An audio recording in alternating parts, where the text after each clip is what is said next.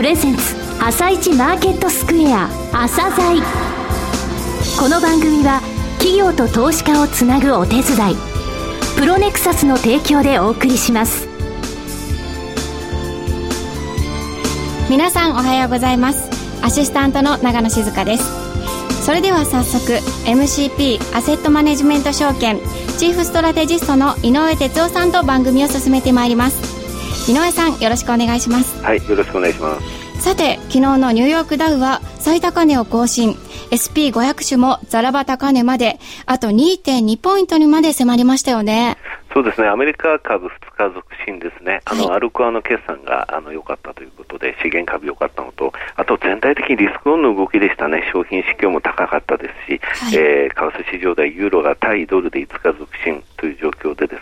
えー、かなりリスクオンの動きが昨日はニューヨークの方でも見られたなという印象ですね。はい。はい。それで先週は木金と日本の株式市場は大きく上昇し、ね、円安も進みましたよね。はい。でも、ね、はい。昨日は少し、昨日はその流れが少し止まった印象でしたよね。はい、あのー、先週のね、水曜日の後ですよね。はい。大きく円安。まあ、日銀の政策決定会合ありましたのでね、えー、その為替の見方って言いますかね、その部分後半の、えー、ところでお話ししようと思います。はい、後半もよろしくお願いします。はい、続いて、朝鮮今日の一社です。朝鮮今日の一社。証券コード7893東証一部上場のプロネクサスさんにお越しいただきました。お話しいただきますのは、代表取締役社長でいらっしゃいます、上野武様です。本日はよろしくお願いします。はい、こちらこそどうぞよろしくお願いいたします。えー、創業は1930年。株式のオールドファンの中には、えー、旧社名でありますアジア証券印刷という名前に馴染みの多い方も、えー、多いかと思います。えー、簡単にですね、事業内容の方をご説明いただけますでしょうか。はい。皆様がご投資をされている会社の株主総会が近くなりますと、皆様のお手元に招集通知という書類が届くかと思いますが、はい、この書類は会社法という法律に基づいて企業に政策が義務付けられています。また、皆様が新規に公開した企業にご投資をされようということで、証券会社の窓口に行きますと、目論見書という書類を配布されるかと思うんですが、すね。はい、こちらの書類に関しましては、金融商品取引法という法律に基づいて、企業に作成が義務付けられています。今申し上げた、え会社法ですとか、え金融商品取引法といった法律に基づいて、え作成が義務付けられている書類を、ディスクロージャー関連書類というのですが、はい、このディスクロージャー関連書類の作成の、えお手伝いを専門にしている会社であるということをまずご理解いただければと思います。はいはい、えー、もう一つ大きな柱としましては、はい、IR のサポートというのがございますが、この違い。とい。うのはどういうところでございますか、あの、ディスクロージャーは、えー、今申し上げた法律に基づいて、えー、情報開示が義務付けられているものでございますが、えー、IR 活動に関しましては、こちらは企業の自主性に基づいてですね、えー、企業の、えー、判断で行う広報活動でございますので、非常にあの関連性はあるのですが、はい、基本的なところがですね、えー、違うものであるということをご理解いただければと思います。なるほど。えー、法的な、えー、規制のあるるものではなく自主的にということですね。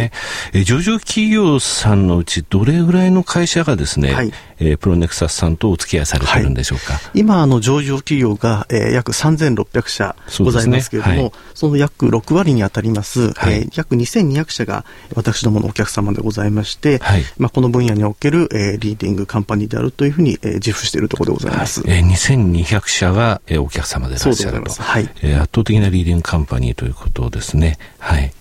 えー、その他にですね、はい、この上場企業以外につきましても、はい、えー、お客様がいらっしゃると思うんですが。そうね。はい。えー、国内の投信会社ですとか、はい、えー、外国投信会社、また、えー、J リート、えー、いわゆる不動産投信会社、はい、えー、外国会社等のですね、えー、目論見書ですとか、えー、運用報告書、また、えー、販売用資料などの、えー、ディスクロージャー関連の、えー、書類の作成のお手伝いもさせていただいております。はい。また、今、非常にあの J リート、活況を呈しておりますけれども、そ,、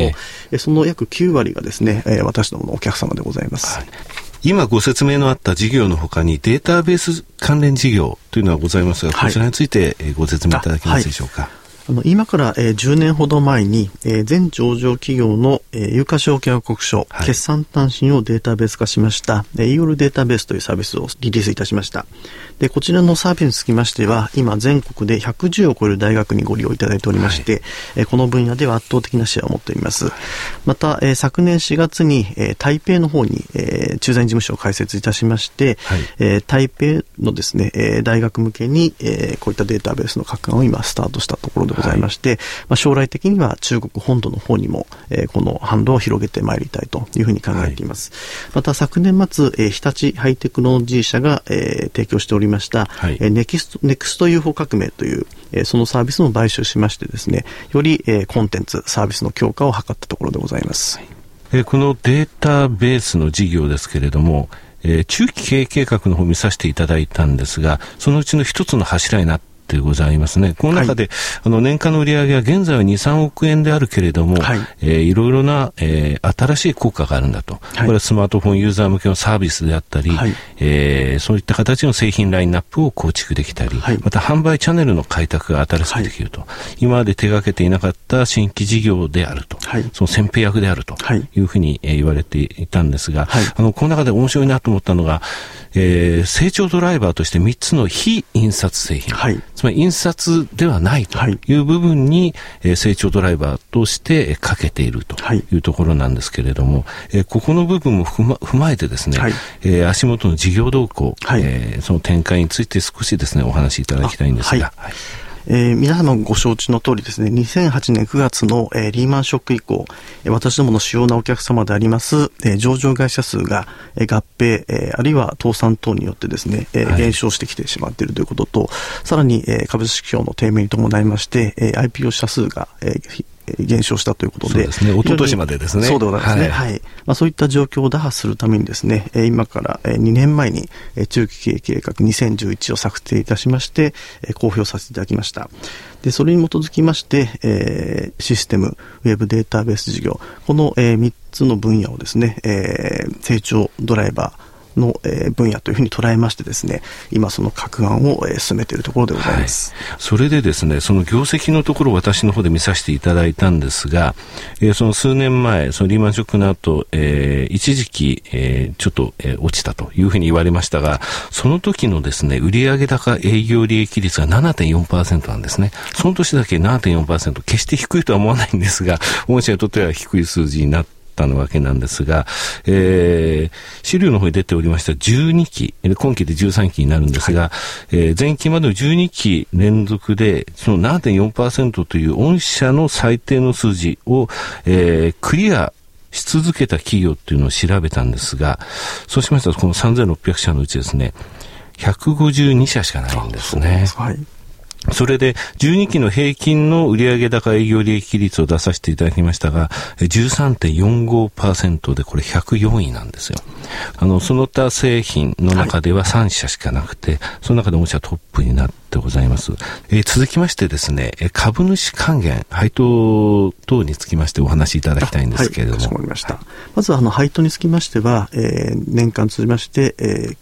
9円級で通期18円、はい、でさらに、えー、100株以上1000株未満の株主様には、えー、1000円のクオカードを申請させてですね。株主優待で申請させていただいていますので、はい、えー、100株ということで掲載いたしますと配当の方が1800円。えさらに、えー、クオカードの方が1000円ということになりますので、はい、え合計で2800円ということになります、はい、2800円の見込みということですね。あとあの自社株買いについて、はい、えー、ちょっと教えていただきたいんですが。あ、の昨年の3月に、はい、えー、自己株式の取得の決議をいたしまして、はい、えー、6月に200万株の取得をし、えー、その償却をさせていただいております、はい。えー、この数字をですね、えー、加味しまして総還元成功を出しますと、142%まで上がるんですね、はいはい、それからこの3月22日にも、はい、発表されておりますがそうですね。また、はい、自己株式100万株取得を決議させていただいております。はい。えー、それではですね最後になりますけれども、リスナーに向けて一言お願いできますでしょうか